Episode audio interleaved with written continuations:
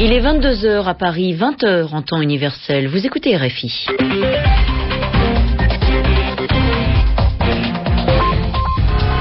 Lucie Monnier-Reyes. Bonsoir et bonsoir à vous, Muriel Pomponne. Bonsoir Lucie, bonsoir à tous.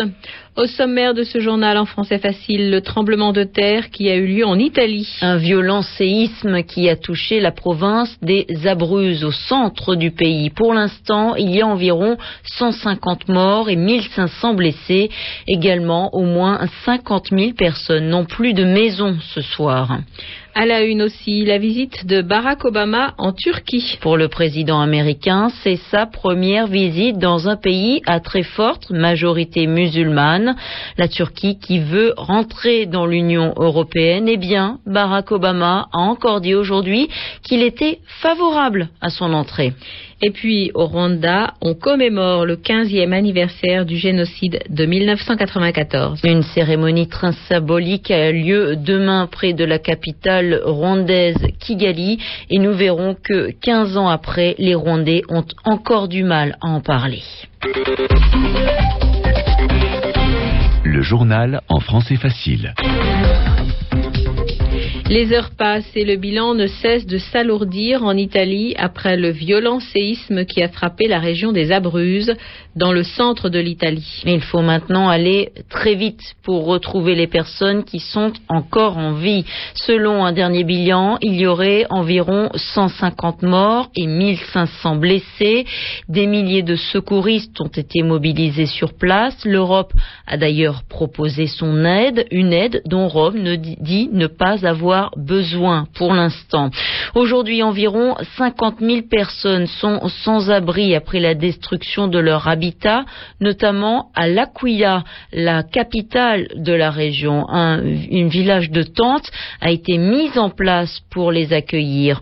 Vous le disiez, Muriel, les Abruzzes, c'est une région du centre de l'Italie, au bord de la mer Adriatique, non loin de la capitale, Rome. C'est une région montagneuse où les rivières sont très nombreuses. La ville de l'Aquila est construite sur un terrain qui n'est pas stable à cause des alluvions, c'est-à-dire les sédiments déposés par les cours d'eau.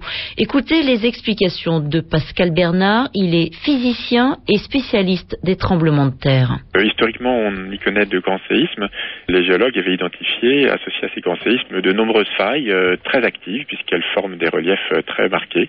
Euh, donc euh, ce n'est pas du tout une surprise. Comment expliquer que ce séisme, qui semble-t-il n'était pas très profond, ait provoqué autant de dégâts? Alors c'est un séisme pas profond simplement parce que les, les failles arrivent en surface, donc pratiquement toutes les failles des Apennins euh, sont des failles, sont des cassures de la croûte terrestre qui tout d'un coup se mettent à glisser. Elles sont tendues en quelque sorte comme un élastique euh, au cours des décennies et des siècles par la tectonique des plaques et tout d'un coup cet élastique casse, hein, la faille se rompt et se met à glisser. Et en glissant, elle envoie des vibrations.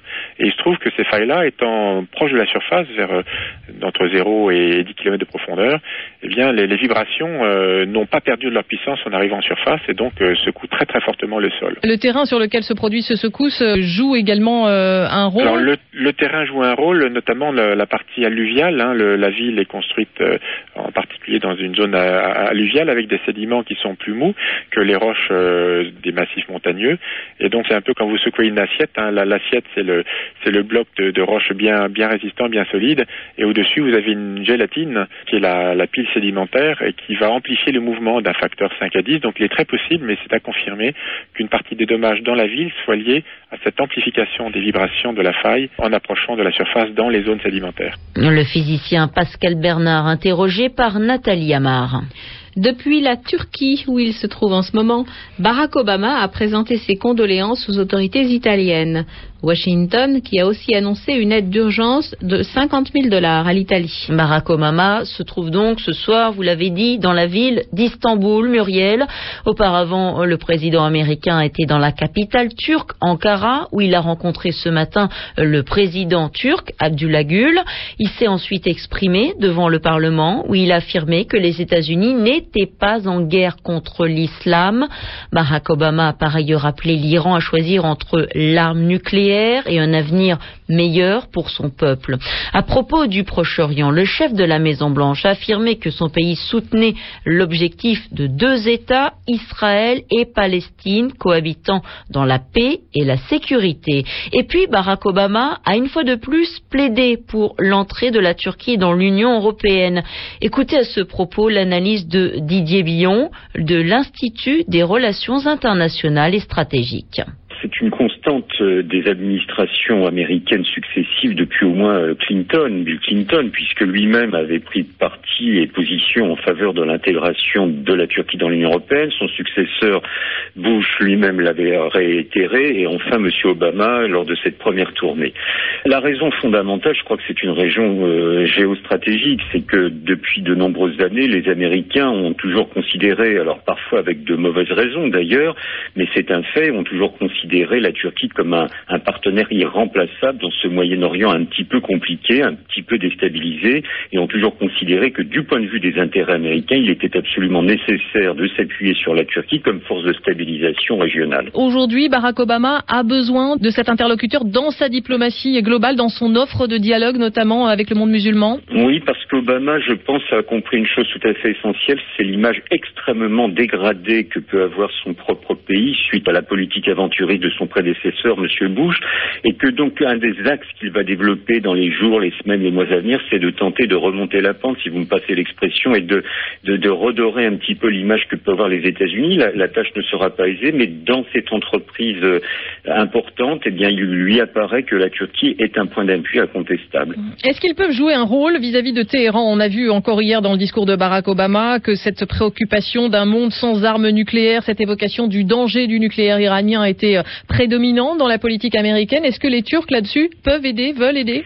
Euh, vol, c'est incontestable. Monsieur Erdogan a déclaré, le Premier ministre turc a déclaré il y a quelques semaines qu'il était tout à fait prêt à accéder aux demandes iraniennes de faciliter les relations avec les États-Unis. Je pense en l'occurrence donc que la Turquie a un rôle encore une fois irremplaçable parce qu'à la fois, bien sûr, elle a voté les sanctions contre l'Iran, mais en même temps, elle a toujours fait savoir depuis plusieurs années que pour elle, l'important était justement de ramener l'Iran dans le jeu diplomatique international. Et cette proposition de M. Erdogan de tenter de jouer les facilitateurs entre Washington et Téhéran peut être suivie des faits. C'est incontestable parce que la Turquie a un besoin impératif là aussi de stabilité avec ce grand voisin oriental qu'est l'Iran pour elle. Didier Billon était interrogé par Nathalie Amar. Le soir du 6 avril 1994, l'avion du président rwandais, le Hutu Juvenal Abiyarimana, était abattu.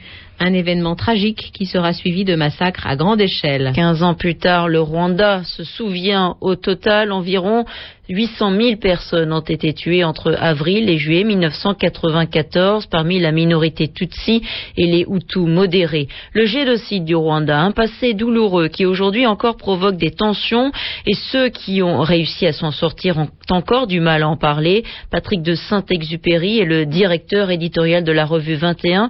Il était au Rwanda au moment des faits. Nous explique pourquoi 15 ans plus tard c'est encore très difficile. Pendant très longtemps, la parole des rescapés comme des bourreaux a été extrêmement rare. Très, très rare. Les rescapés, parce que parce que simplement ils ne trouvaient pas les mots. Ils ne les trouvent toujours que très difficilement, les bourreaux, parce qu'ils préfèrent le silence ou alors réécrire l'histoire. Et cette parole-là, aujourd'hui, commence à apparaître. On, la sent, je ne sais pas comment vous dire, mais on sent que les gens commencent à être capables de regarder ce qui s'est passé.